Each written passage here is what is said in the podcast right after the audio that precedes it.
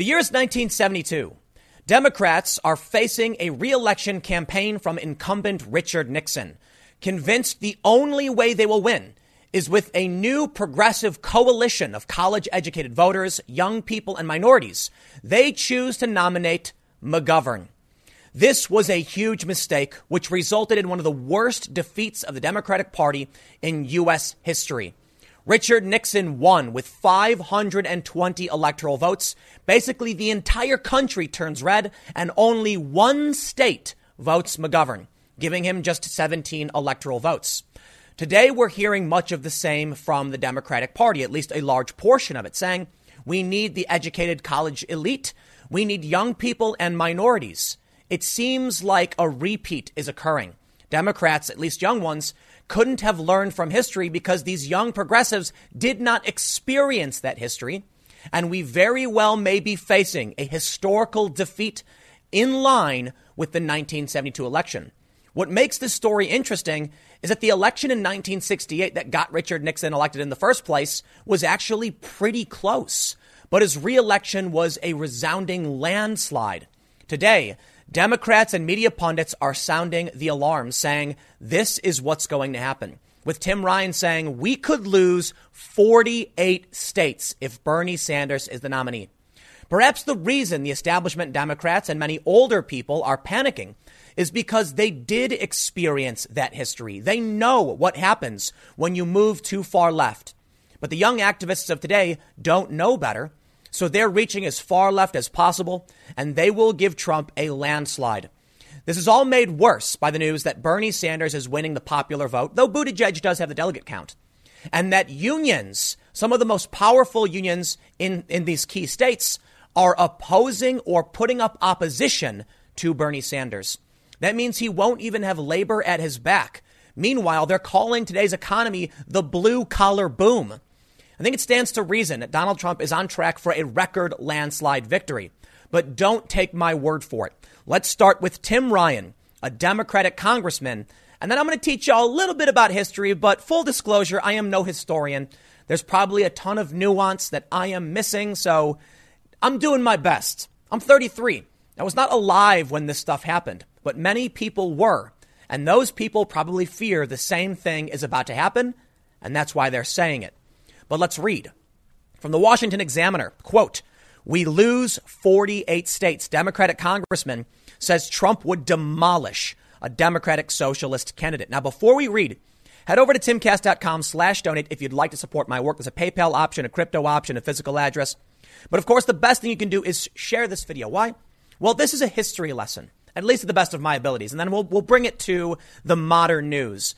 But boy, oh boy, I'm reading this stuff, and they've been issuing these warnings going back to 2017 that Bernie Sanders and the Democratic Party are walking us towards 1972 all over again. So share it if you think people would be interested or if you want to help my channel grow. Unfortunately, I'm willing to bet there are many Bernie Sanders supporters who don't want to learn from history or are just unconvinced.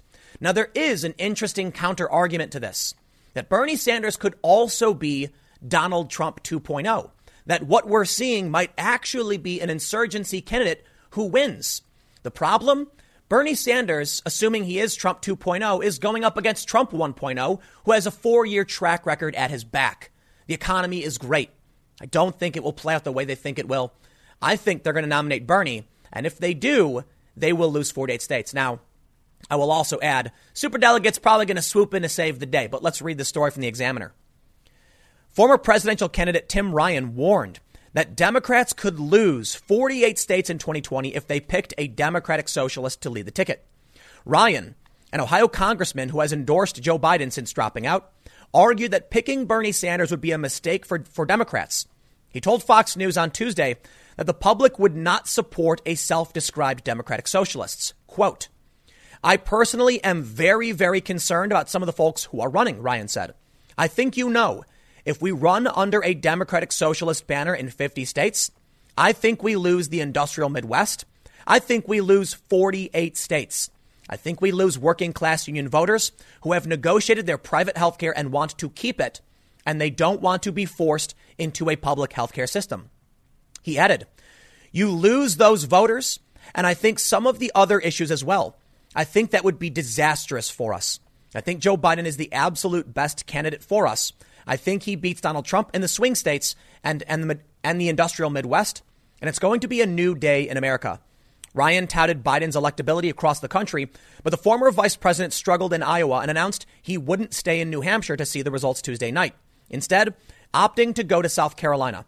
Ryan suggested that Iowa and New Hampshire were road games and claimed that Biden would start to see some victories when he plays some home games in South Carolina and other industrial states on Super Tuesday. Ryan's concerns are not unfounded. A Gallup poll released on Tuesday revealed that a majority of respondents would not support a socialist for president, repeating results we've seen in the past. And there you have it. We are on track, it would seem, for a repeat of 1972. And let me show you a story going back a few years. This is from Politico magazine. Are Democrats headed for a McGovern redux? Now, now stick with me. This is going to be this is fascinating stuff when I'm reading about this. But I've got a ton of modern news. Bernie Sanders is underperforming. We've got a contested Democratic Party.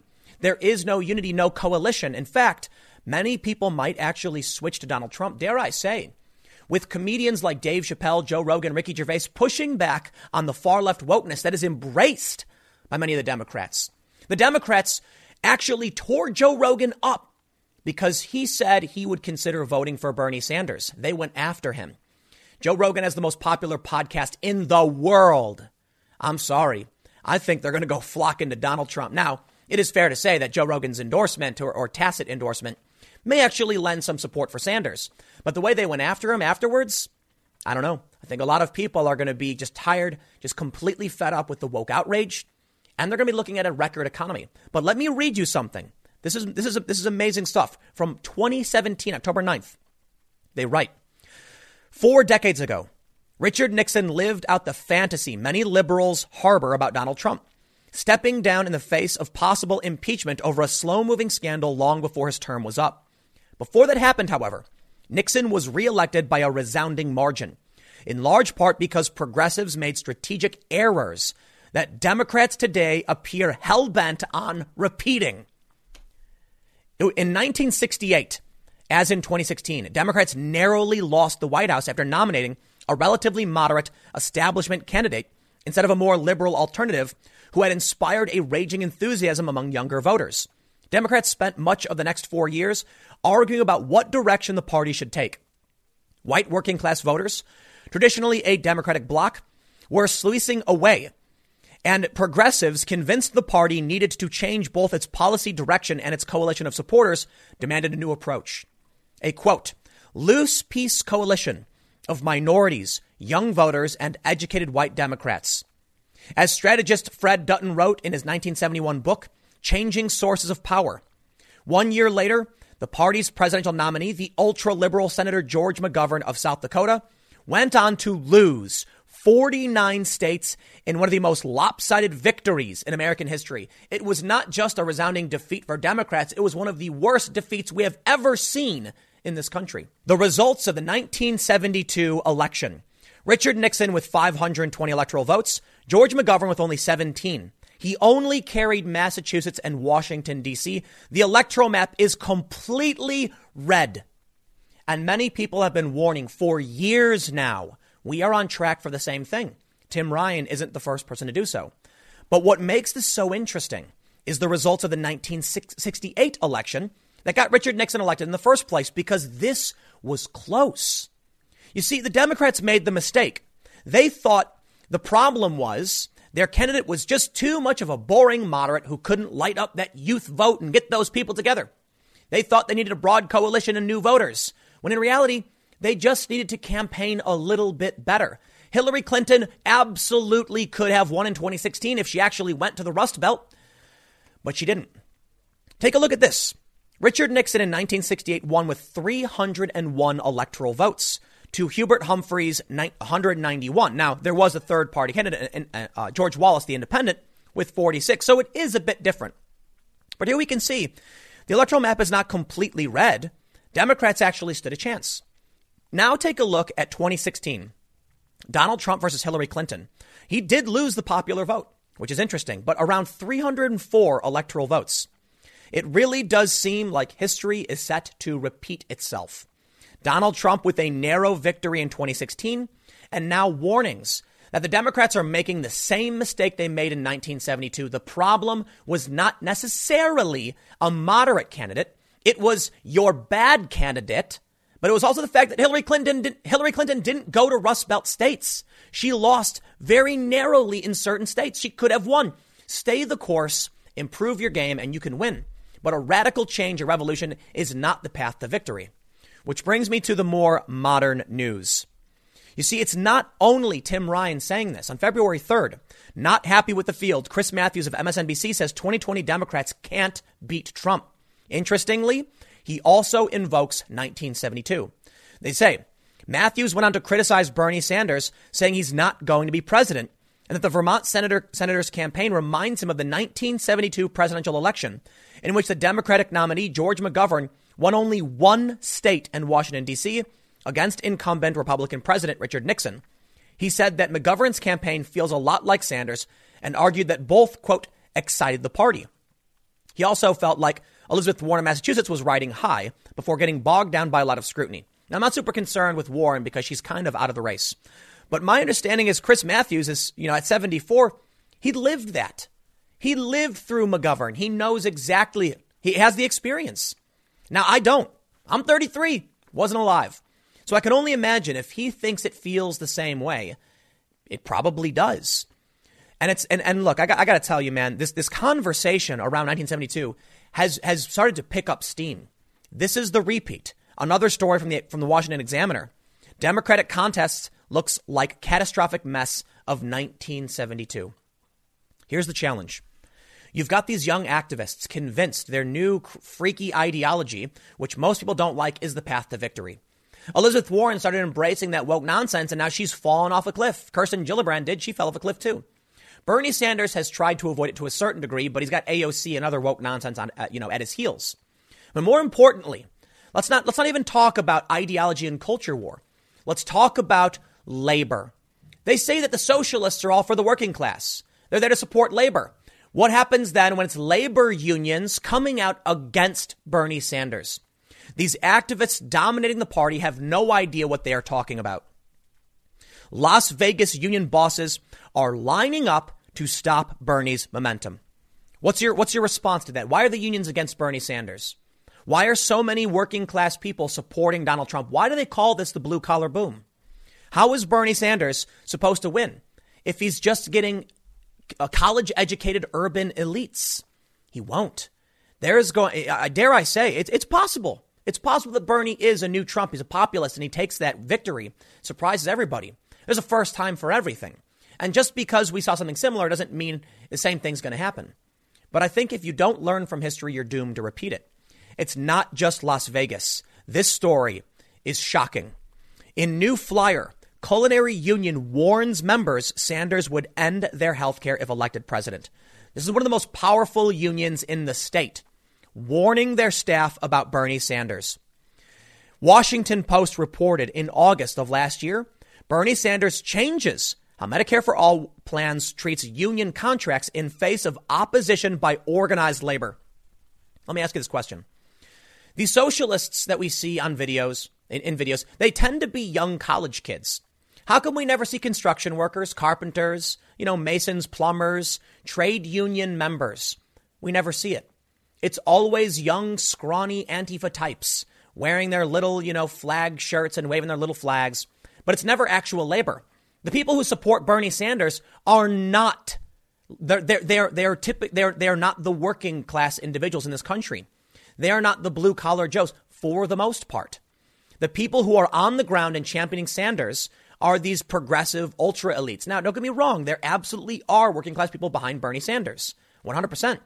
But Bernie's flip flopped so hard from where he was in 2015, I'm willing to bet he lost a lot of that support. And like I stated earlier on, if he is just like Trump, why would anyone choose him over Trump when they got a Trump already? They got somebody in the White House advocating for them, for rural areas, for the white working class, for the working class in general. Unemployment is at record lows. African American unemployment, Latino unemployment, everything is going great. Bernie Sanders can say he has his coalition, but at the end of the day, Money talks, BS walks. I don't think, I don't think it's going to, any, any of this is going to matter. I think what we're seeing is woke activists who know how to use media manipulating the game to try and get what they want, but they will face a historic and historic, whatever, a major defeat come, uh, come the end of this year. It's not just that the people, these, these unions oppose Bernie Sanders, but the Wall Street Journal reports this story is from September of 2019.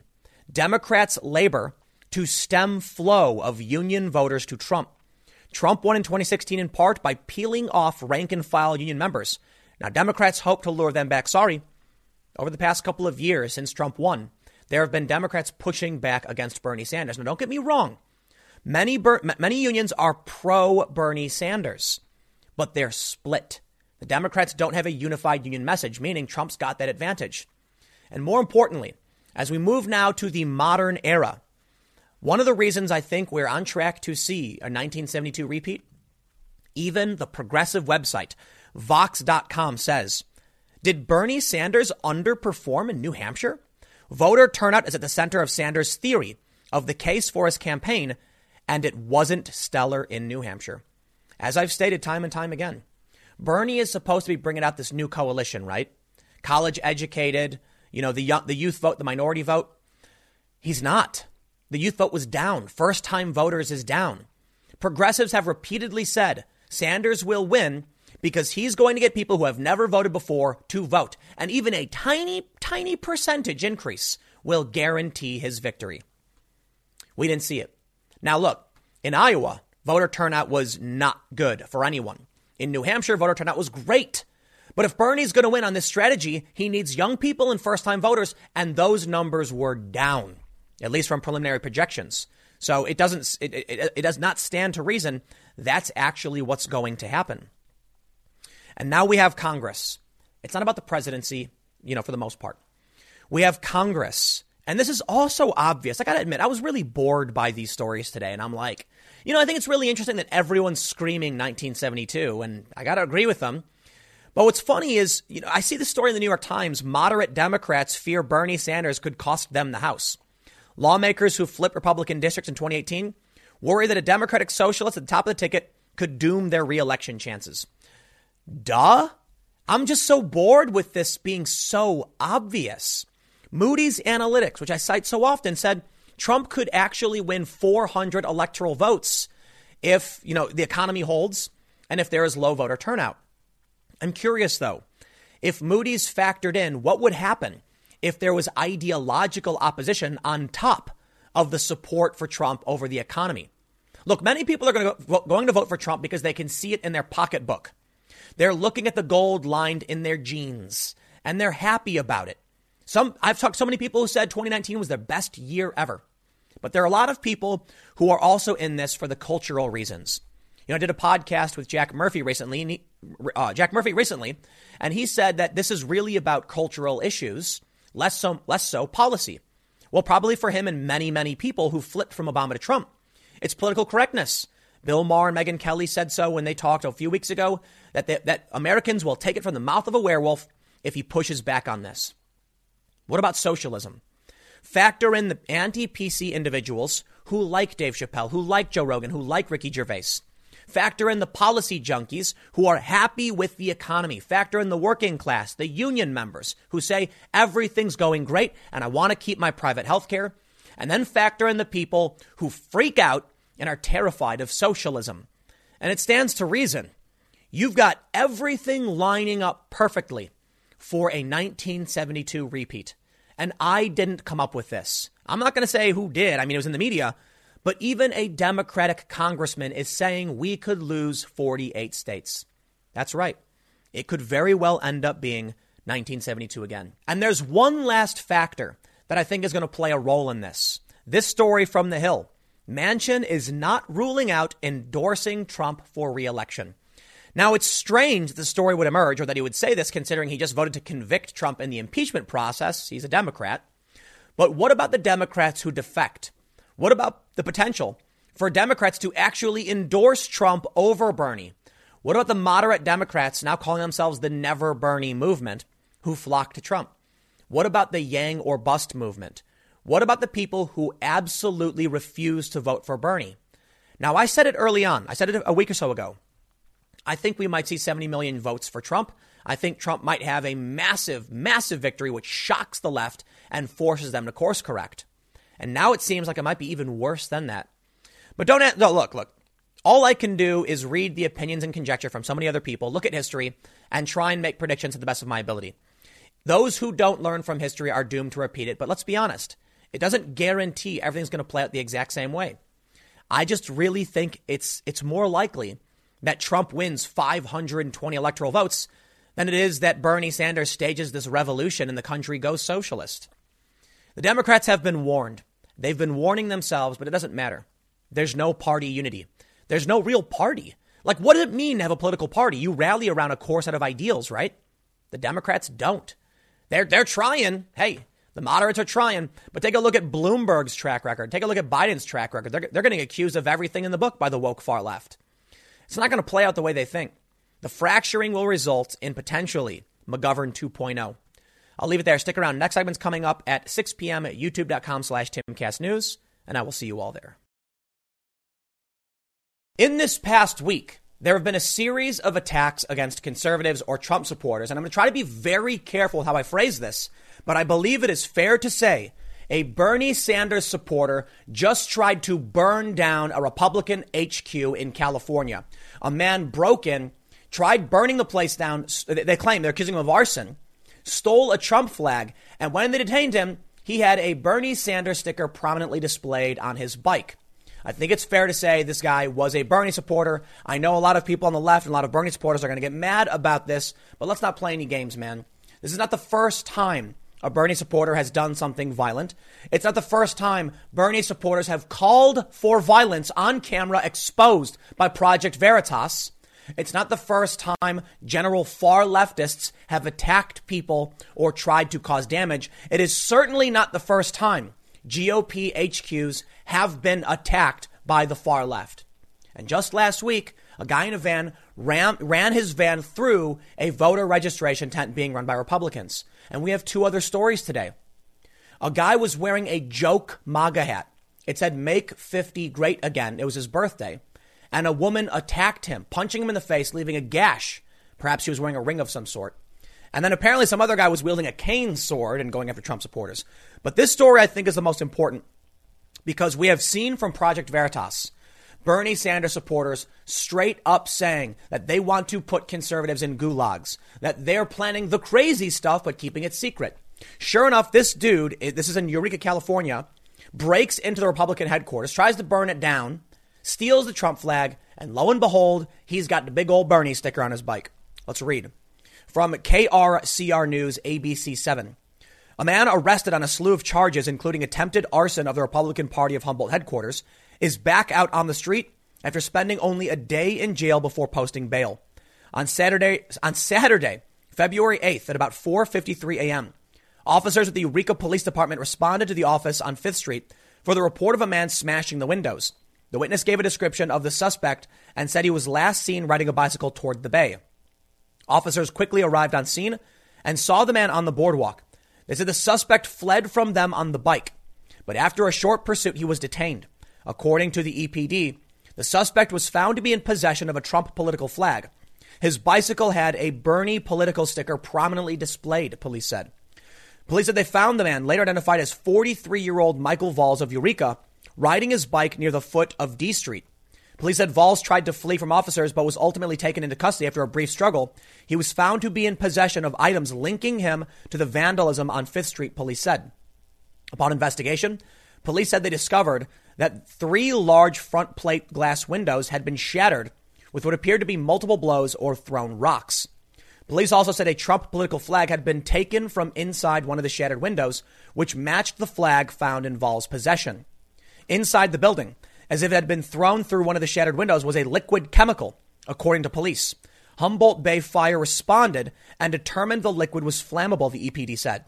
Samples of the liquid were collected, photographs of the scene were taken, and possible sources for video surveillance of the incident were identified. The reporting, part, the reporting party was contacted. The reporting party was contacted, and through an infield show up, and she identified Valls as the suspect she saw breaking the windows of the GOP building. Valls was arrested and booked into the Humboldt County Correctional Facility for attempted arson, burglary, felony vandalism, resisting arrest, and providing a false name. According to the jail on Saturday, Valls was being held in lieu of $25,000 bail. North Coast News contacted the jail again on Monday, who said Valls bailed out of jail on Saturday. So they actually have video of what happened, but we can see the image, presumably of Valls, you know, smashing the window. They say this is one of several times the Humboldt GOP headquarters in Eureka has been targeted by suspected vandals. Numerous videos posted of every time it's happened in the past. Check this one out. August of 2018, they didn't even spell indict right. They, they spelled it I N D I T E. Oh man, I don't know if you watched my video yesterday, but there was a survey done through Slate Star Codex showing that the, the far left is much, much more likely to have been diagnosed with some kind of mental illness. So I'm not surprised. You get stupid people across the board, but how many of those stupid people get violent? Indict is spelled I N D I C T, not I N D I T E. So perhaps that, you know, people don't know how to spell all that well correlates somehow to the, the insanity of when they actually go and attack a GOP headquarters. So look, I know Bernie Sanders supporters are going to get really angry about this, but Bernie Sanders was forced to denounce the violence in the past. Back in 2016, I think it was in 2016 because his supporters are violent. Not all of them, but too many. Now they talk, they, they run the smear about the Bernie bros on the internet as if there's this horde, a swarm of, of bees that sting you when you dare come after Bernie. I don't believe that. That's nonsense. If people are mean to you on the internet, grow up. But this is legitimate. This is not the first time the headquarters has been targeted. It's not the first time the GOP headquarters around the country have been targeted. It's not the first time Bernie supporters have been violent. Bernie had to denounce it. But now, following the attacks in Florida, GOP Republicans are vowing revenge. That's right. Republicans getting ready to go vote. Because as much as the media wants to call it their revenge, it's really just them saying they're going to vote now. Because I honestly don't think you're going to see a whole lot of conservatives doing anything like this. This is why the Proud Boys have made such serious errors because it gives the media everything they need. Now, of course, the Proud Boys say things like, you know, they're, they're defending themselves. I can respect that. Antifa marches around harassing you and targeting people. Of course, people are trying to defend themselves. And you walk right into the hands of the media who will ignore this because these stories should be of national prominence. A Bernie Sanders supporter, first of all, where's MSNBC or CNN on this one? They hate Bernie. They should absolutely be, be picking this up. Surprisingly, nobody picked up the Veritas reporting either. But I think that's more about not wanting to legitimize Veritas. The mainstream media does not like that organization. Well, because they've been made to look bad. Veritas has exposed many of them as well. But there's nothing stopping them from saying Bernie supporters literally are committing acts of terrorism, or at least this one guy is. So I wonder why that's not happening. Could you imagine if this was inverted? If a Trump supporter targeted a Democrat HQ or a Bernie Sanders HQ or a guy waving a Trump flag did something like this, it would be front page news, prime time, every single show. Republicans would be on the defensive. Well, let's hear about this grand old revenge from Politico. Republicans vow revenge at ballot box after volunteers nearly hit by van. That's basically the story. For those that aren't familiar, a guy said he was standing up to Trump, or someone had to take a stand, crashed his van through this uh, Republican tent. You can see in this photo, it's knocked over. People narrowly avoided getting hit. And then he started filming, jumped out, flicked him off. He told police exactly why he did it. Well, now in Florida, Republicans are vowing revenge at the ballot box. But I love how they try to sensationalize it at least a little bit. Sorry, Trump supporters are not the ones going around marching wearing all black and smashing things. There's been a lot of weaponized press in national media over the Proud Boys getting into one fight. And this is what I find so fascinating. And this is why I'm going to say to you guys right now the Proud Boys are, well, they have. It's not, they've not really been in the news for a while, but they walked right into the media trap. This is what they wanted. Um, a Bernie supporter, or a guy with a Bernie sticker on his bike, I think it's fair to say supporter, literally just tried to torch the GOP headquarters, burn it down. Another weird leftist just crashed his, his van through a tent. No major mainstream political news, no large viral conversations. Now, Politico is talking about the aftermath. I'll respect that. But you get into one street fight Antifa shows up to a protest, to, a, to a, a, an event in New York. So the Proud Boys end up confronting them. And what happens? Front page news, New York Times, BuzzFeed, everybody going, pick it up. That's right. Life's not fair. The media is biased, and they will weaponize everything they can against you. Now, I think the Proud Boys should not have done, done what they did. They shouldn't have, they, they, they engaged to a certain degree. They tried claiming it was self defense, but they ran towards Antifa, and so there it was. They lost their hard defense. I think the prison sentences they got were insane. Like four years for a street fight? That's nuts. Now, this is what's really crazy. I, I couldn't believe it when I saw this story. That not only did this guy try to burn down the GOP headquarters, they let him out a day later. Are you nuts? Let's talk about how deranged these people are. This story blew my mind. Ex NYPD cop punched at his Nashville birthday party after red cap mistaken for MAGA hat. He got a punch in the face. He's got some bleeding going on. They say a retired NYPD detective says a woman punched him in the face in Nashville over the weekend because his hat looked like a MAGA cap. Staten Island resident Daniel Sprague told the Post he was celebrating his 50th birthday when his wife and friends at the stage on Broadway on Friday. With his wife and friends. When he was assaulted by women he did not know. I was outside with my friends when some someone grabbed me from behind, spun me around, and punched me in the face, said Sprague who retired from the NYPD in 2009. At first, I thought it was a friend until I got hit. I couldn't believe someone could get that upset. In reality, his cap was emblazoned with the words, Make 50 Great Again, while his shirt was decorated with an American flag that read, Making America Great Since 1970. It was a joke. It was his birthday. They were, they were joking about Trump hats. They were joking about Trump. Now, I wouldn't be surprised if the guy's actually a Trump supporter for sure. But this is how insane these people have gotten. I was at a protest once, and I saw a woman wearing a hat that said something like "Make America Gay Again," but it looked just like a MAGA hat, and I was surprised. I was like, "You're going to get beat up." These people don't know who you are. They don't care who you are. They just chase you down and beat you as soon as someone someone yells something about you. I have seen people walking around clueless, and then one person just points the finger and yells, and the crowd descends upon them screaming and chanting, and no one has any idea what's happening. None of these weird, mindless zombie people know who they're protesting or why. They are just strange cultists who chant over and over again and don't listen to words. They are quite literally NPCs. And this NPC saw a joke hat, didn't read it. You're wearing a red hat? I'm going to punch you in the face, she says. The bar's bouncer booted them both from the property before he had a chance to call the cops, but he filed a report the following day. All night, people were giving me thumbs up, smiles, or showing rage until they walked up close and saw what the, the hat said. Then they would wish me a happy birthday. He was baffled by the vitriol and said he showed respect for politicians he didn't like. He said, I love Trump, but I wouldn't hit someone who had a Bernie hat on, said Sprague, who went more than two decades, uh, who spent more than two decades in the NYPD and retired as a member of the elite emergency services unit. Everyone is entitled to their opinion. I wasn't an Obama fan, but if he walked into a place where I was, I would show him, I would show him and the office respect. The Metropolitan Nashville Police Department confirmed that they took a report on the incident. Suspect grabbed his hat from his head and punched him in the face, according to the report. He stated that when the suspect hit him in the face, he did not hit her back. Sprague recounted the incident on Facebook and said that he was waiting to hear back from detectives. He also instructed readers not to react to negative comments on the post because it might be one of his friends breaking my chops because we have a great relationship and sense of humor. You'll find that a lot of Trump supporters do. If it happens to be a fool or misguided snowflake's comment by arguing with them, it will only encourage them to believe they know what they are talking about. Right now, on the Donald subreddit, is the orange face meme, Trump's bright orange face in the sunlight. They don't care. They make fun of themselves. They wear hats that are silly parodies of Donald Trump.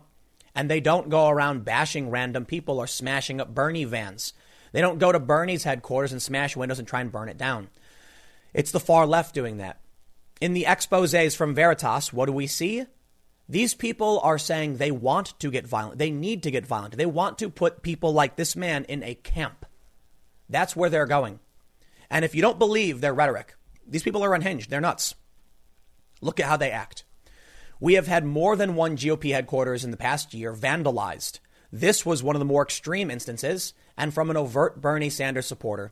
And as I stated earlier, Bernie did come out in the past telling people knock it off. Even Noam Chomsky was slammed by the far left for denouncing the violence. Noam Chomsky, the famous leftist, said, When we enter the arena of violence, the most brutal guy wins, and that's not us. And they ragged on him, saying that, you know, pacifism and civility are the tools of the oppressor. This is going to get Trump reelected. What do you think someone what do you think is going to happen when Trump runs a campaign ad saying a Bernie Sanders supporter tried to burn down Republican headquarters? There's, I, I, I think you are nuts if you think Bernie Sanders can win. Now, I, look, all due respect to, to many people who are, are, are Bernie supporters who I know, prominent progressive commenta- uh, commentators. I think you're, you're, you're, you're entitled to your opinions. There's a lot of people who are very civil and, and interested in actual, actual conversations. I agree with. Because I think when it comes to whatever the populist side is in terms, you know, anti-elitist, anti-establishment, we can all agree in that regard. The machine is, is broken, it cheats, etc. But Bernie Sanders has so much going on that that's really, really bad for him. 78 year old socialist who just had a heart attack. He's not going to win.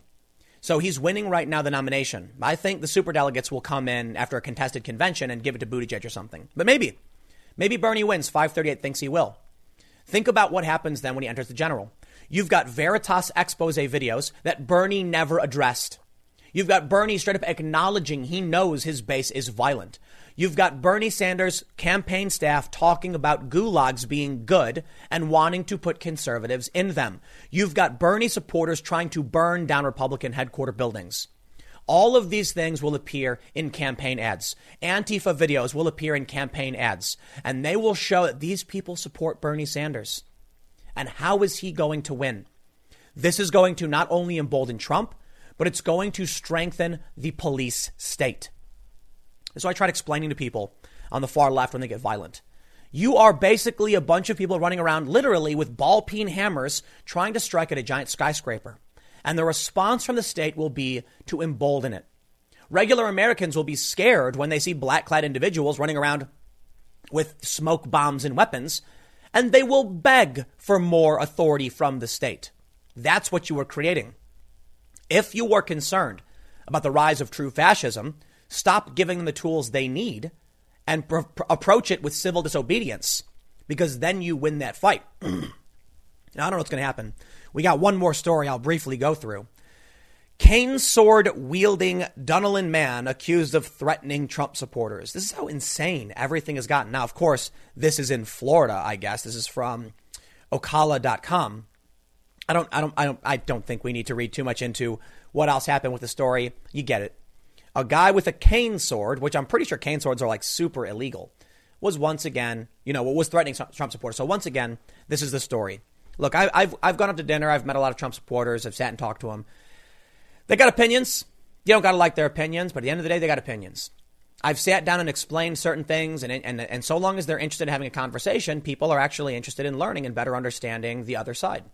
But what happens when you have a deranged group of unhinged, unhinged individuals, which, according to the survey I talked about yesterday, are more likely to be more likely to be mentally ill? Maybe it's that this this this ideology attracts the mentally ill. But I think this is going to be the downfall of Bernie Sanders. Moderates are insulated from this to a certain degree. In fact, the moderates should be calling this out, talking about how we need to oppose this radical violence. And, and what's Bernie Sanders going to say? He's going to literally have to highlight it and say, yep, yep, we, I'm sorry. My supporters shouldn't be doing this. Do people go around with Buttigieg signs smashing windows? Do people go around with Biden or Klobuchar signs smashing windows? Does Bloomberg have an army of black clad individuals with crowbars smashing windows? The answer is no, they don't. So for everything wrong with those candidates, and you might not like them, it's the Bernie, Bernie Sanders base that are doing this. Not all of them, not every Bernie Sanders person, but they're not doing anything to stop it. When Veritas exposed them, what happened? Zip, they, they locked up their social media accounts and, and the official memos, or, or uh, I believe this is what was said, story went out, t- telling people just keep their mouths shut. You mean to tell me you had these people saying these insane things working directly for your campaign offices and your memo is just shh, shh, don't let them find out? What do you think is going to happen when it comes to general? You know what? I hope Bernie Sanders wins that nomination for two reasons. The Bernie Sanders supporters were cheated last time. They're being cheated again. So you know what? Fine. Y'all deserve to win if that's what the Democratic Party wants. But for the other reason is to see how, how the media and how the Trump based Republicans are going to highlight all of these things Bernie has ignored to completely obliterate him in the general election. Newt Gingrich just said that this could be a total disaster for Sanders where he wins like one or two states. Could you imagine if, if Sanders gets the nomination and it goes to the, the Electoral College and the entire country just turns red, except for like California? That would be nuts. I'm not entirely convinced that'll be the case. People really do dislike Trump. Dare I say, hate him, as you can see with this GOP attack. But I'll tell you what, man, the average American who doesn't like Trump, the never Trumpers, will run crying back to Trump if Bernie Sanders gets the nomination. At least that's what I think. Now, Bernie might light up some new progressive voters, but hey, Iowa voter turnout was down. New Hampshire voter, voter turnout was actually really high, higher than 2008. But first time voters, youth voters, and moderates weren't there. Bernie Sanders isn't bringing in new voters because new voters were down. He's not bringing in young voters, young voters were down. He's just bringing in older Democrats who maybe feel like now's their chance. But that voter turnout was, was bigger among moderates, with 53% of the vote going to moderate candidates. I want to see what happens in the general when they refuse to acknowledge what this person did. It'll be in every campaign ad, all of the attacks. Stick around. I'll see you all in the next segment coming up at 1 p.m. on this channel. Thanks for hanging out.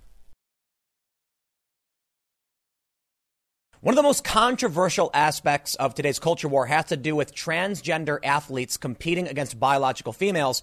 And one of the most prominent stories about some female high school runners in Connecticut is escalating as the story reads Female high school runners are suing Connecticut amateur athletic bodies to block transgender athletes from participating in girls' sports, saying, quote, it's not fair to compete against boys. This case is showing us how current, the current iteration, modern civil rights law is untenable. It can't function within itself. And I'll explain why. Now, as most of you know, and we'll read the story, female female bodied individuals. I'm, I'm going to be very specific here, so forgive me. You know, I know a lot of people are like, don't use. No, no, no. Listen, these young females are competing in running against biological males who identify as women. And my understanding is that these biological males have not done any kind of transitioning outside of some social transitioning. So no hormones or anything like that. Quite literally, biological male running against biological female. And lo and behold, the two biological males, the trans women, have won, and I believe they shattered some records. Now, these females are saying it's a violation of Title IX. That is, they are being discriminated against by being forced to run against what they say. They say boys. I'm telling you, very contentious culture war issues. I beg you to please bear with me as I try to navigate the language appropriately. Here's the point. Civil rights law in many states, and I believe in Connecticut, says that you can't discriminate based on gender or gender identity or sex, depending on how they, they frame it. New York, for instance, says sex and gender identity. So here's the problem it's been ruled in many courts that it is not gender discrimination if there exists an equal but parallel system for the opposing gender, sex, etc. So if you have a women in STEM club and a man tries to join it and you say no, that's discrimination. But if there's a women in STEM club and a men in STEM club, the argument is there is an equal opportunity for both to join their respective leagues. It would not be discrimination. When it comes to sports, there is men's and women's sports. Therefore, these females are claiming it's discrimination because they're becoming spectators in their own sport competing against males. But now we get to the interesting point of civil rights law when it adds gender identity. You now have one law simultaneously saying it is discrimination towards both groups. So look at it this way. There is no space for these females to compete only against females. Therefore, if in either circumstance they have to compete against males, it's gender discrimination. Argue, technically. But then the issue, so this is confusing, I gotta tell you. The issue is biological males are coming into female sports on the basis of gender identity, saying you can't discriminate based on their identity. In both circumstances, it is discriminatory to the trans women and to the biological females. There is no way to, to rectify this, I suppose, outside of the courts. So what we're going to need is court precedent setting those limits. And here's where it gets really tricky. I was, I've talked about this time and time again. New York City, for instance, defines gender identity as self expression for the most part, meaning there's infinite genders. New York officially recognizes 31. Will they have to create 31 leagues in New York if someone sues? I honestly have no idea. Or will they get rid of all leagues based on what I just told you? Like I said, if there's a female and a males, it's not discrimination. But what if males are in all of them and there is no place for females, but they, so will they have to allow females into the male, into the male division? It doesn't make sense. Here's where it starts to break down. It's going to be really interesting to see how the courts rule on this for one simple reason. If they side against gender identity and in favor of biological sex, saying that trans women cannot compete in women's sports, that sets the stage for, for all trans individuals. So when I was talking about New York City, I chose the most extreme example. I said, what if somebody identifies as like a, you know, an other kin, a trans other kin furry, right? So they show up to Starbucks, apply for a job, they get the job, and when they when they come for their first day, they're dressed up in a giant dragon costume. And I talked to a lawyer about it, and he said that's absurd. A judge would very obviously throw that out. My question then was on what grounds would the judge throw it out? Because it's perceivably to that judge illegitimate? Yes. Okay, hold on then. Is it possible to then say a judge could find literally any trans person to be absurd? Yes, because that's the judge's discretion. And so the point I was trying to make, and first, first, you know, I was talking to this lawyer because I, I, you know, it was, it was a general uh, civil rights lawyer. Wanted to get like, you know, a generalist view of this outside of the political culture war stuff. And they said that would never happen. You know, yes, the law does say that it's self expression, but the ju- a judge is never going to allow someone to dress up in a costume or do something weird like that. And I said, who defines costume? Who defines whether or not someone really is trans? If you argue that a biological male putting on a dress and makeup is fine, then where's the line at which it becomes absurd? Now, obviously, I understand someone wearing a, a, weird costume and claiming they're a mythical dragon creature is extreme. It's way beyond wherever that line could be. But what if you slowly start incrementing? At what point? At what point will they say this is not legitimate? Because a lot of a lot of people who perform like drag, for instance, are extreme caricatures in costume. They wear fake bottoms, so their legs look really, really big and their hips look really, really big. Would they be allowed to say that's not real clothing? The law specifically states you can't be discriminated against based on what you wear. So there's an interesting line, and perhaps it will be set by a judge and people will agree on it. But I don't know where that is. Let's read the story. I'm sorry for ranting for a long time before actually getting to the story. Daily Mail reports the families of three female high school runners filed a federal lawsuit Wednesday seeking to block transgender athletes in Connecticut from participating in girls' sports. Selina Soule of Glastonbury High School Alana Smith of Danbury High School and Chelsea Mitchell of Canton High School are represented by the conservative nonprofit organization Alliance Defending Freedom. The organization argues that allowing athletes with male anatomy to compete as has deprived their clients of track titles and scholarship opportunities.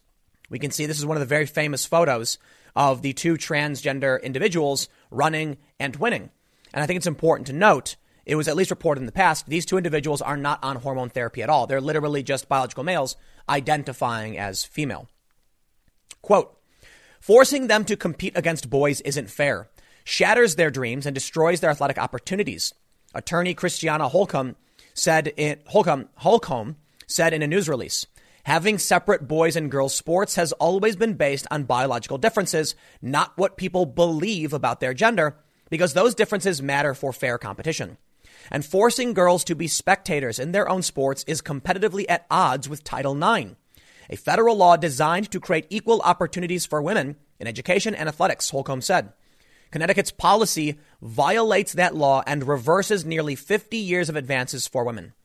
And now I want to stop, and this is the big question. There's an argument on one side, it discriminates against women. The argument on the other side, it's discriminatory against people based on gender identity especially when they say trans women are women. Therefore, which side do you pick? It's two different marginalized groups, self described marginalized groups, arguing that they are further being discriminated against. The law says you can't discriminate against either. I don't know. Pick one. The lawsuit was filed against the Connecticut Association of Schools, Connecticut Interscholastic Athletic Conference, Very verbose name. And the boards of education in Bloomfield, Cromwell, Glastonbury, Canton, and Danbury. The Connecticut Association of Schools, Connecticut Interscholastic Athletic Conference, has said its policy follows a state anti discrimination law that says students must be treated in school by the gender with which they identify. So then, what about someone who can't choose what their biology is? Should these women, well, actually, no, here's the big problem. The biological females are at a, at a distinct physical disadvantage. They can't just decide to compete against males in the other league. They'll lose. So now the safe space created for females because they can't compete at the same level as biological males has been stripped away. I think it's a sound argument. So what do you do? Perhaps the answer is a league, uh, a transgender league. I don't know.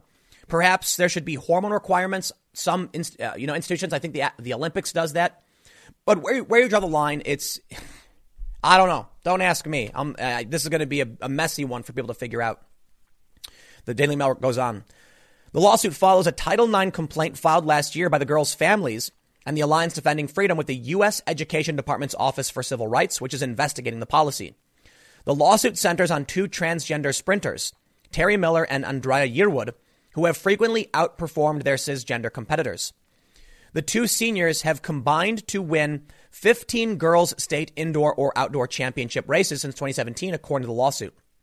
The three plaintiffs have com- competed directly against them almost always losing to Miller and usually behind Yearwood.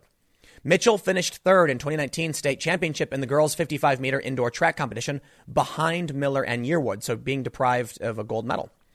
Yearwood of Cromwell High School and Miller of Bloomfield High School have both defended their participation in girls' events.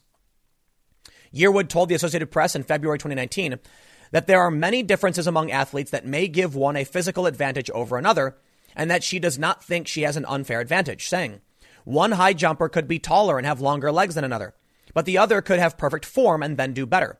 One sprinter could have parents who spend so much money on personal training for their child, which in turn would cause their child to run faster. But let me, let me, let me just stop you right there. We separate the, the, the sexes in sports based on averages. And there is, in, look, I'll put it this way.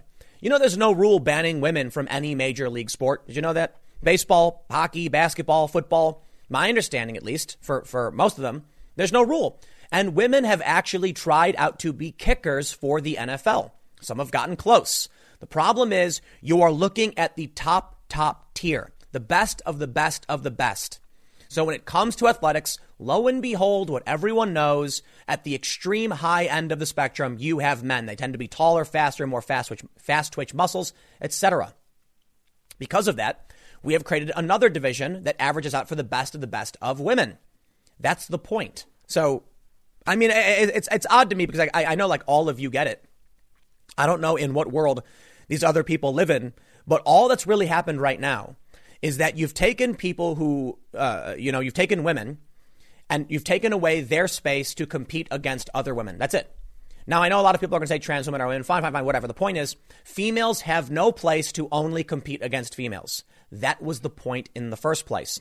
And I'll also point out to address their comment about how one, one jumper could be taller and have longer legs. Yes, congratulations. Maybe you've now just now realized that in basketball, they all tend to be really, really tall.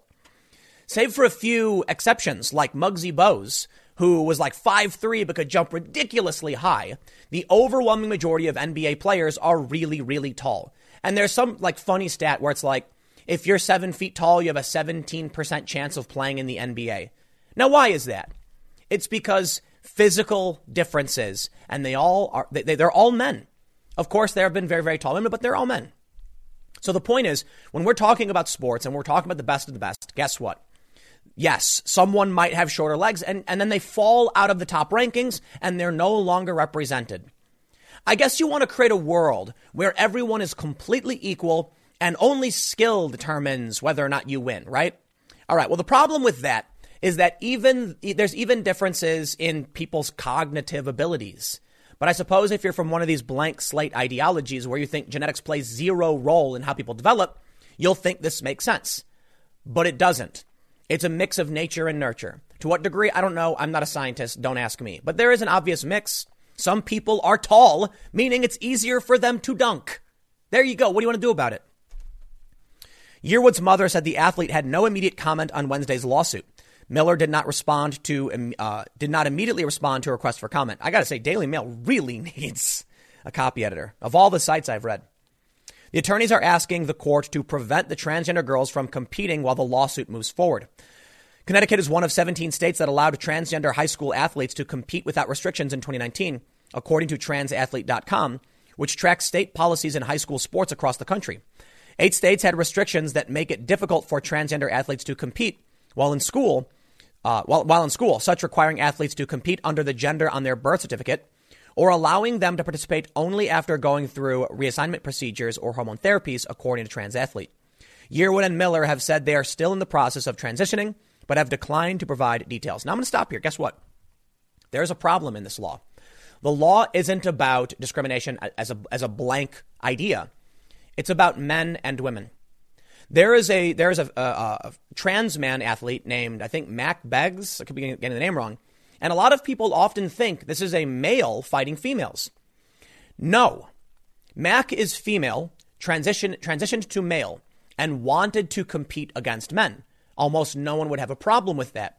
But because of laws designed to block things like this, it results in Mack, who is taking testosterone, dominating wrestling and beating cisgendered women.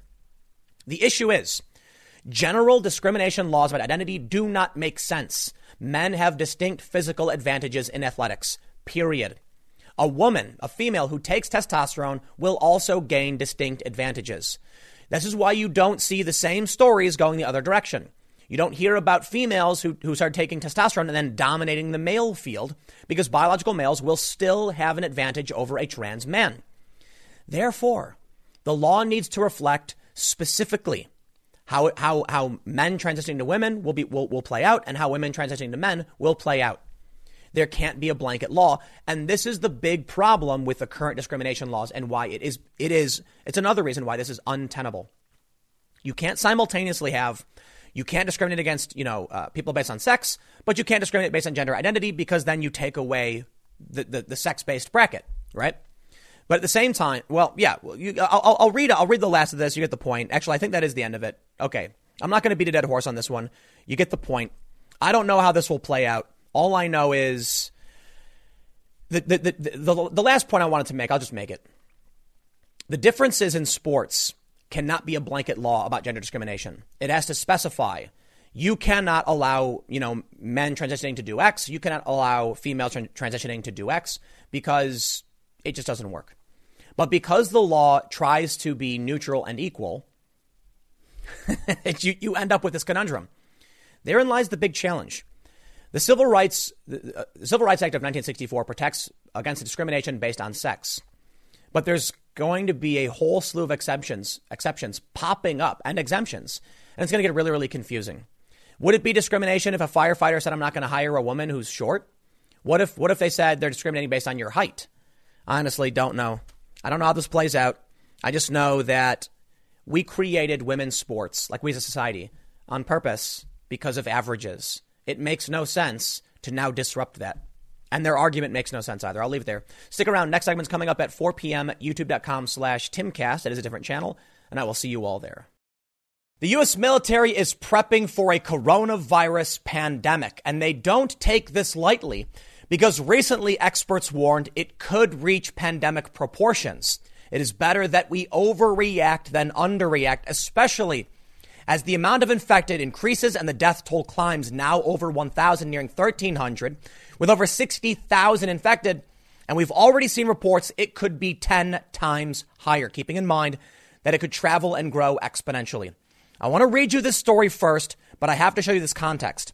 U.S. must prepare for thousands of COVID 19 cases in coming weeks, experts warn. What you need to understand about the coronavirus is that it could have up to a 24 day uh, incubation period. That means there are probably many, many people who are asymptomatic right now, but are already infected. We saw how rapidly this spread in China, and they quarantined an entire city, several cities, in fact. Unfortunately for us, it may be too late. Now, I don't want to act like it's our fault, though. Some people might say, why wasn't the U.S. military preparing for this sooner? Why don't we act sooner? We didn't know. We didn't. By the time we got wind of this, because China was probably withholding information or lying, there were probably already many Americans on their way back here who were infected. I do think, in my opinion so far, it was a mistake to bring back people from the quarantine cities. But what can you do at this point? Hope you're all ready. This is about to go wild. Let's read the story from the Military Times. They report U.S. Northern Command is executing plans to prepare for a potential pandemic of the novel coronavirus, now called COVID 19, according to Navy and Marine Corps service wide messages issued this week. An executive order issued by the Joint Staff and approved by Defense Secretary Mark Esper this month directed Northern Command and geographic combatant commanders to initiate pandemic plans, which include ordering commanders to prepare for widespread outbreaks and confining service members with a history of travel to China.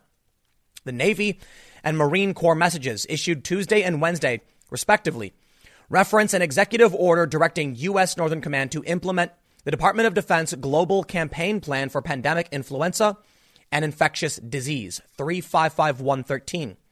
The document serves as the Pentagon's blueprint for planning and preparing for widespread dispersion of influenza and previously unknown diseases. U.S. Northern Command said Wednesday it was directed it was direct it was directed the joint staff it directed the joint staff February 1st to commence prudent planning and their assigned role synchronizing the department's plans for pandemic flu and disease. But in no way, quote, does the planning indicate a greater likelihood of an event developing. A military professional planning for a range of contingencies is something we owe the American people. Navy Lieutenant Commander Mike Hatfield said. Now, I can respect that and completely agree. I just kind of think we should have made these moves about a week ago, but you know, you never want to. A lot people often don't want to overreact, but I've mentioned it before. This is not my opinion, not my idea. Someone else was saying. I was reading that because we don't, because we underreact, these things get worse. Perhaps we should always err on the side of caution. Quote, we coordinate with other combatant commands to assess potential impacts in the event of a pandemic, and we ensure the U.S. military is poised to respond as required, Hatfield said in a statement. The military profession fosters a culture of planning, and the fact that we are coordinating planning efforts across the geographical combatant commands is consistent with how we operate respond if directed. So they're definitely trying to downplay everything, saying, you know, keep it chill, right? But here's the actual, much more scary story from the Epoch Times. Leading health experts warned on February 12th that the United States could see thousands of cases of the new coronavirus and a significant surge in the spread of the virus in the coming weeks. Speaking at the Senate, let me let me actually zoom in here. It's a little small. Speaking of the Senate Homeland Security and Governmental Affairs Committee on Wednesday, Asha George, executive director of the Bipartisan Commission on Biodefense, said that the United States should be preparing ahead for cases of coronavirus in the thousands. I don't think we should be planning for these onesie twosie cases that we've been seeing thus far in the United States, George said. We have to plan for the possibility that we have thousands of cases. George, one of five panelists, warned of a large scale outbreak nationwide. There has been no sign of sustained human to human transmission among known cases of the virus in the United States so far. But let me stop. There was reporting the other day that the amount of infected increased by 14,000 in a single day. Now, that doesn't mean people that 14,000 people were infected. It means that those people were already infected and we didn't know, and that's even worse. A lot of people are, are, are, are, you know, shocked, saying, look how many people just got infected. No, no, no, no, no, no. That would be a good thing. So, I mean, no, it would be a bad, it would be a bad thing, but it would be better. It's even worse that we didn't know they were infected. There were suspected cases, so hopefully they were quarantined or under watch. But that couldn't mean they've already transmitted the disease, the virus, to many other people. The 14th case of COVID 19 was confirmed by the U.S. Centers for Disease Control and Prevention on Wednesday. The individual was one of the Americans evacuated from Wuhan and quarantined in Southern California's Marine Corps Air Station, Miramar, in San Diego County on February 7th. Why did we do that? I'll tell you what, man, I will take one for the team. If I am overseas and, and, and, and, and all hell breaks loose, I'll stick around. I'm, I'm not going to bring that back home with me. But maybe the military wanted, maybe the U.S. wanted to do it. I don't know. Another evacuee at Air Station Miramar tested positive for the virus on February 10th. But Scott Gottlieb, a former Food and Drug Administration commissioner, told the Senate committee that he expects a COVID 19 outbreak to emerge across the United States in the next two to four weeks. I'm going to stop right now. This is a report from a former FDA commissioner to the Senate. We're not playing games. It's not the end of the world. but you've got two to four weeks. So I would urge all of you to take it seriously. I, have said it several times now. Don't ever let anyone shame you into not taking care of yourself or your friends and your family. I hope you've gone to the store and picked up a couple five gallon jugs. Because I'll tell you what, when this does hit in two to four weeks and the economy slows down like we're seeing in China, people don't want to go out and they're trying to wait it out because this is becoming serious, then it might be too late. More importantly, people might go and snatch up things before you get a chance to get there. Don't wait until it's too late because regardless of whether or not this is fear mongering or fake news, storms happen, earthquakes happen, earth, you know, uh, natural disasters happen. I always say this, and I know a lot of you might get tired of me repeating myself when I say this in every single video. I'm sorry, this one has to do with life or death, and we have to get over the stigma that people are scared of looking like preppers. Don't don't worry about it. No one's telling you to build a, build a bunker full of beans, okay, and to hide and wait out the nuclear holocaust. We're telling you that this is happening now in China, and in the Senate, a former FDA commissioner is warning it's coming in two to four weeks. It might not, but I will tell you this. If in two to four weeks you say, Tim, you were wrong, nothing happened, I'll say, don't look at me. FDA commissioner said it. But more importantly, I'm glad I'm wrong. I will happily be wrong. I'll tell you what, if you buy some supplies now that last you for a few years, what do you got to lose? You're, they're still going to be good for you for if anything else happens. Take it seriously. The warnings are here. We should be leaning in very aggressively to try and broaden diagnostic screening right now, particularly in communities where there is a lot of immigration, where these efforts could emerge to identify them early enough, that they'll be small enough that we can intervene to prevent more epidemic spread in this country, he said. Gottlieb said that despite efforts from U.S. customs officials to suspend travel between the U.S. and mainland China and Hong Kong, as well as screen those who had returned from Wuhan, the Chinese city at the epicenter of the outbreak, some people infected with COVID 19 would still have entered the United States. Listen, it is perhaps too late. This is not, the mortality rate is around 2%, but it has killed people who are, you know, uh, younger. The doctor who was in his 30s. It is airborne. It can enter your eyes. You will get sick. You will very, very, very, you are very likely to be okay. You'll get sick, you'll get over it but many people won't. It is, it is, it is happening, all right? A former director of the Center for Disease Control and Prevention, Julie Gerberding, Gerberding added the United, United States can expect more cases among people who did not travel to China, but who have been infected by those who had visited the region before travel bans were implemented. Gottlieb said that it, that it is likely that health screenings in airports missed infected travelers due to the extensive incubation period of the disease. Some of, some of the modeling out of the UK suggests that we're capturing about 25% of cases at best. So for every case we identify, there's three or four that we did not identify. It's going to spread exponentially. It's traveling as fast as the flu. The mortality rate is about 2% higher. There's no vaccine, and it won't be ready for another year or longer, 18 months perhaps. I'm not to I'm not to tell you what to do beyond what I already told you to do, all right? Don't listen to me. You can ignore my advice fine. But I've seen natural disasters occur. This is not the end of the world, okay? But this is just uh, uh, the same as if there was that algal bloom I mentioned in Ohio. It's the same as if there was a hurricane or a tsunami. This is going to affect us, slow down, our, slow down the economy. It could be really bad. It's not going to be the worst thing I've ever seen, but it doesn't mean you don't prepare for it, all right? They say the initial results from February 9th, from, from February 9th study by Chinese doctors found the incubation period for the disease could be as, as long as 24 days up from previous projections of two weeks. Now, I'll tell you, I'll wrap this up, but I'll tell you why that's very significant. Even if one in a hundred have an incubation period of 24 days, the virus can be transmitted while people are asymptomatic. So that means even if it's one person, they could infect 11 or 12 or more, depending on where they go. Go down the subway, use a handrail, boom, thousands, tens of thousands could get infected from that. So I'll, I'll wrap this up. The good news is, and that's why I covered this portion first, is the U.S. military is already preparing. Okay, that's why I wanted to start with this. It's good news. I don't know if it's going to be as bad as they say. It could be worse. Who knows? But at, at this point, I would say overreact just a little bit, but don't panic. Just take care of yourself, man. We don't want to. We, we don't want to get more. We don't want more people to be hurt than needs to be. I think it's always important to have a good message. And, and, and I'll tell you this too. Take your phones buy oh, always buy something that you, you know, like a battery storage or or solar chargers for your phone. Smart thing to have, and download a survival guide.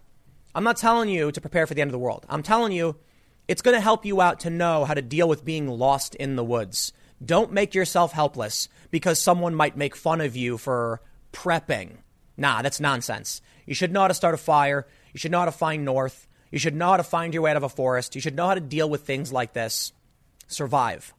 Stick around. Next segment's coming up in a few minutes, and I will see you all shortly. I gotta, I gotta, I gotta say it. This one's my fault. I'm, I, I literally mean this. This one's my fault. It's now become like a big national story. YouTube removes clip of Rand Paul speaking out on Senate floor, citing concern he named Ukraine whistleblower. Let me give you some context, but I must tell you, the reason the video was removed is in fact my fault. But I'll explain. Rand Paul talked about a man I call Voldemort because if I say his name, YouTube will delete this video. He talked about him. He tried to get a question asked in the impeachment trial having nothing to do with the whistleblower. He tried to get a question asked because he wanted to know if the Democrats were aware of Adam Schiff's staff colluding with another holdover from the Obama administration and their plans to remove Trump by any means necessary. He did not ask about the whistleblower. Rand Paul's question was rejected. So he brought his question to the Senate floor where he read it and pointed this out. If no one knows who the whistleblower is, how can you ban the name? Sure enough, they did. Well, that brings me to this story, which is his, of, of historical and political significance, and dare I say, is one of the most damning things I have ever seen. And it all started a few days ago, uh, about a week ago, actually, when Rand Paul gave this speech. I couldn't help but notice that C SPAN had recorded what he had said and published it on YouTube. Shocking, to me at least, because I thought YouTube said it was banned. I, I am in contact with people at Google, and any time I catch a video where they mention the name, I ask them, are we now at the point where the name is of political and public significance? Thus, we are allowed to talk about it. And they always do the same thing. Hey, Tim, no, we've deleted the video. So, sure enough, when I saw that C SPAN was now covering a speech on the House floor, thought to myself, surely this is the moment where YouTube will back down. But of course, the video was live. So, in, in all good faith, sincerity, I reached out to Google and said, Hey, I've noticed that on the Senate floor, a senator is now talking about this potential conflict having nothing to do with the whistleblower. Well, there was a long pause, and then I got word. I was told that you are still not allowed to say the name of this person, whom I call Voldemort, and they have since force privated the video so that no one can see it. C SPAN. This is one of the most terrifying things ever to happen yet in our nightmare dystopia. YouTube, Google, one of the largest, most powerful companies on the planet, has just censored political discourse from a U.S. senator on the Senate floor. Think about how dangerous that will be when they start memory holing important historical moments. This is for the this is for the history books. Rand Paul's defiant speech when the impeachment judge, Chief Justice of the Supreme Court, refused to take a question. I assure you, this is historically significant. YouTube has removed it. Now, as soon as I got notice they did, I'm like lying in bed now. I was like, whoa. And I tweeted about it. And now here we are. I think it's a few days later. It's become a major national story. Now, not the most important story in the country, but this to me is, is, is horrifying. It seems there is no point at which YouTube will back down. Why?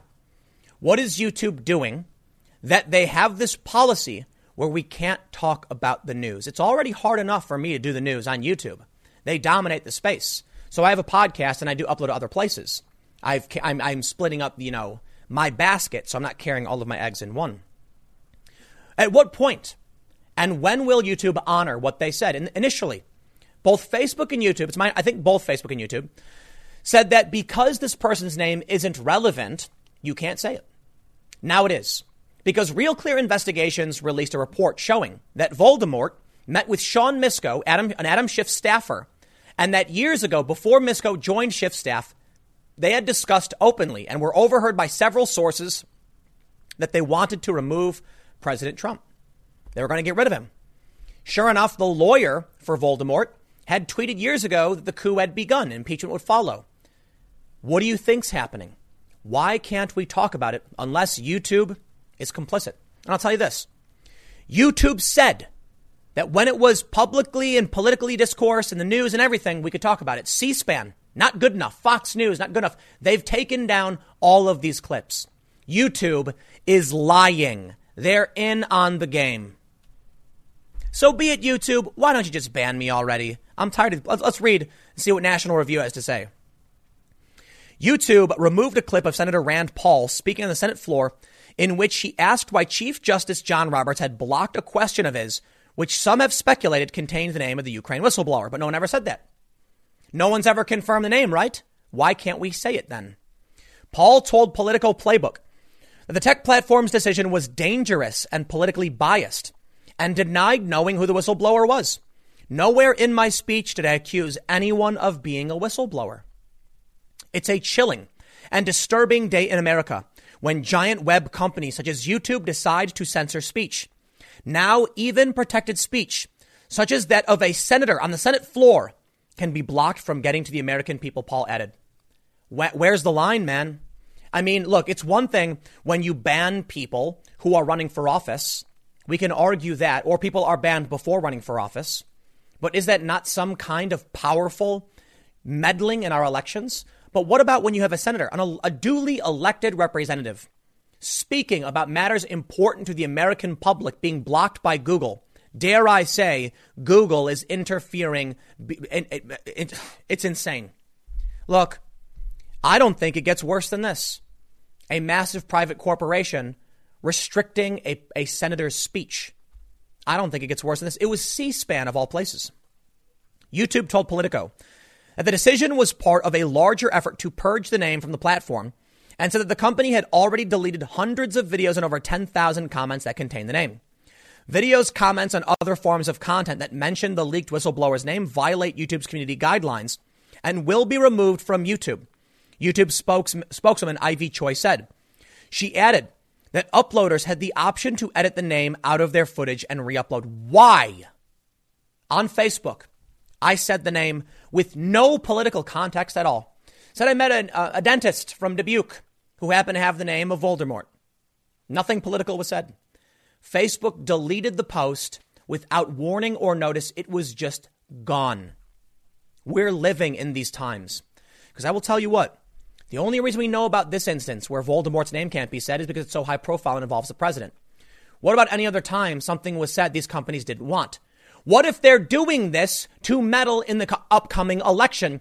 Because Rand Paul can't tell you what was going on, they will delete it. And I'll tell you this right now. If Rand, I like Rand Paul, but I would like to see these senators take legislative action to stop this. This is meddling. If someone did something illegal, like Real Clear Investigations may be suggesting, we have a right to know about it. And YouTube intervening to remove this name, that is beyond reproach. This is YouTube actively participating in interfering with the public's right to knowledge, a gross violation of our freedom of the press and speech and expression. I don't know, man. I'm losing hope because I don't think the Republicans are going to do anything about it. Maybe if they win back the House, I don't know. Now, Mark Zuckerberg said he's going to err on the side of free speech. I'm calling him out right now. As if it matters. I don't think he cares what I have to say. Lies. I can't say Voldemort's name on Facebook. Lies. You don't care about free expression. There is a story that this man was, was, was planning this the whole time, and we don't even know who he is, whistleblower or not, and we can't say his name. Why are you protecting this person? Why? Your, your, your, your, your excuses so far are not true. After Roberts, who was tasked with reading the question aloud, you know, okay, so we get it, we get it. He didn't read it. Quote, it's very important whether or not a group of Democratic activists, part of the Obama Biden administration, were working together for years looking for an opportunity to impeach the president, Paul said, claiming his question had nothing to do with the whistleblower. And he's right, it doesn't. The story's from RCI, Real Clear Investigations. And how about this? Joe Biden's running for president. If somebody who worked with the Biden administration, with Obama, was now working to help him steal an election, you'd think that would be public interest, right? I can only imagine that YouTube and Google are, are in on it. And I'll tell you this go to Google right now and type in Tim Pool YouTube, and guess what? My channel won't come up. Type in Timcast YouTube, my channel won't come up. I'll tell you what. take the title of this video, copy and paste it into YouTube, my channel will not come up. YouTube is an active participant. Now we're able to use the platform so far because YouTube can't take dramatic action without completely destroying the fabric, fabric of the public space.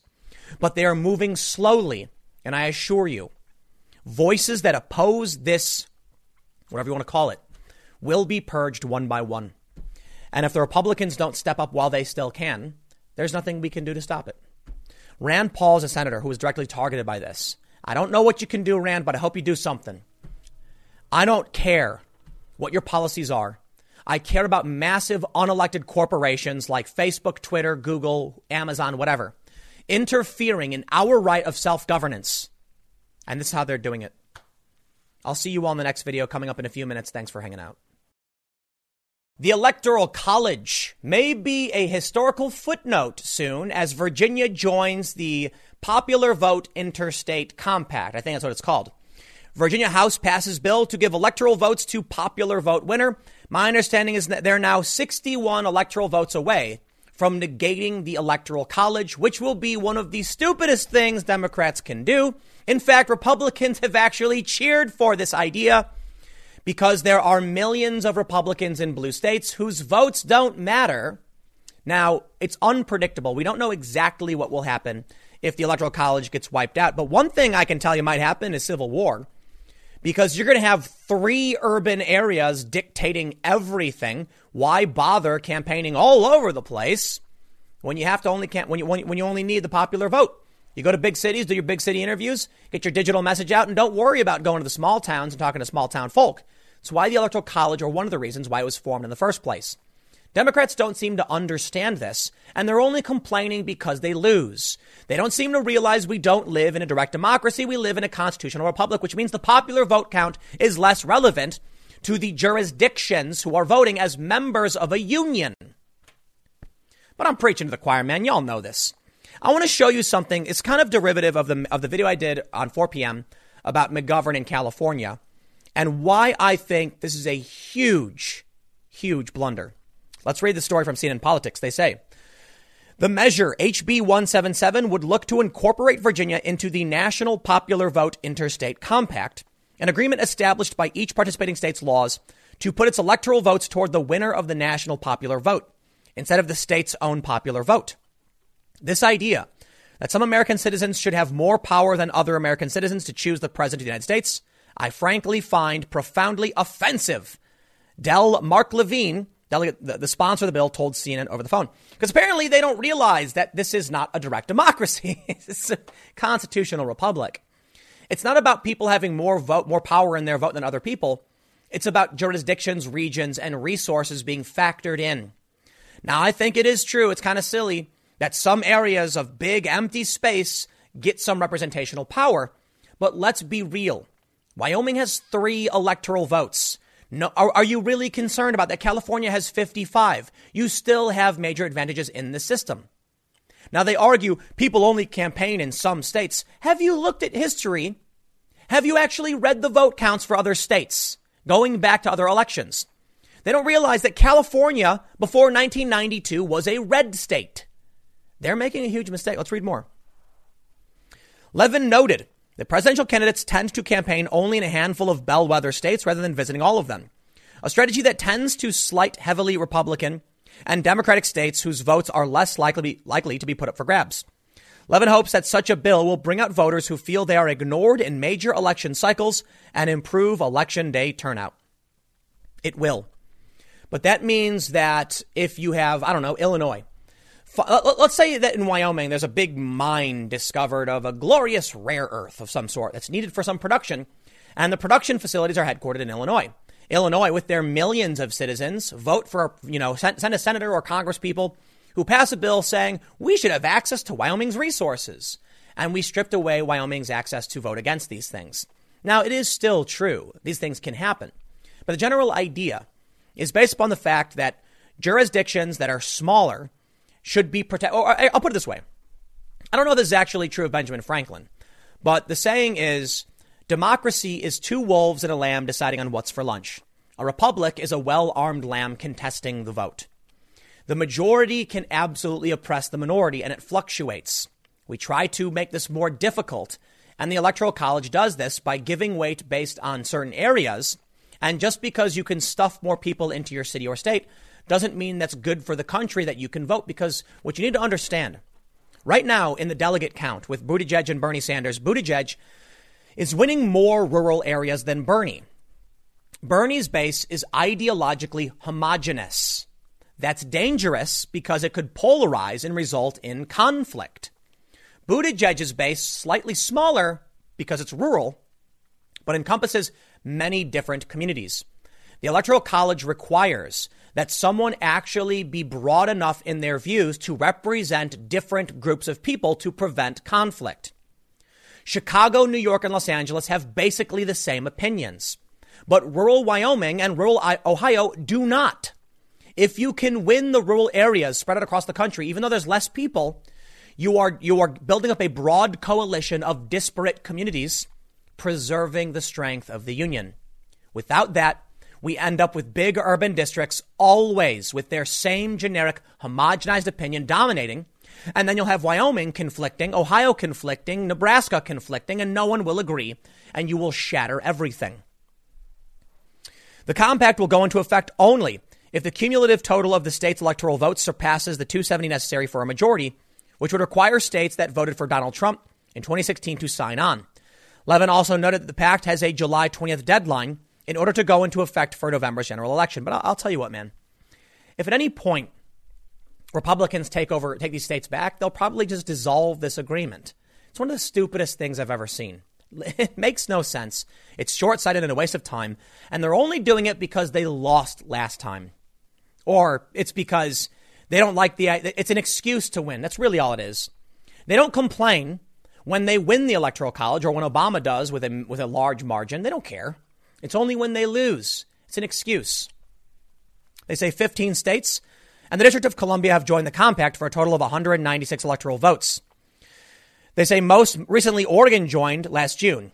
If Virginia were to join with its 13 votes, that would bump up to 209, which would mean if Virginia does approve this, and they might not, they might not, 61 more votes.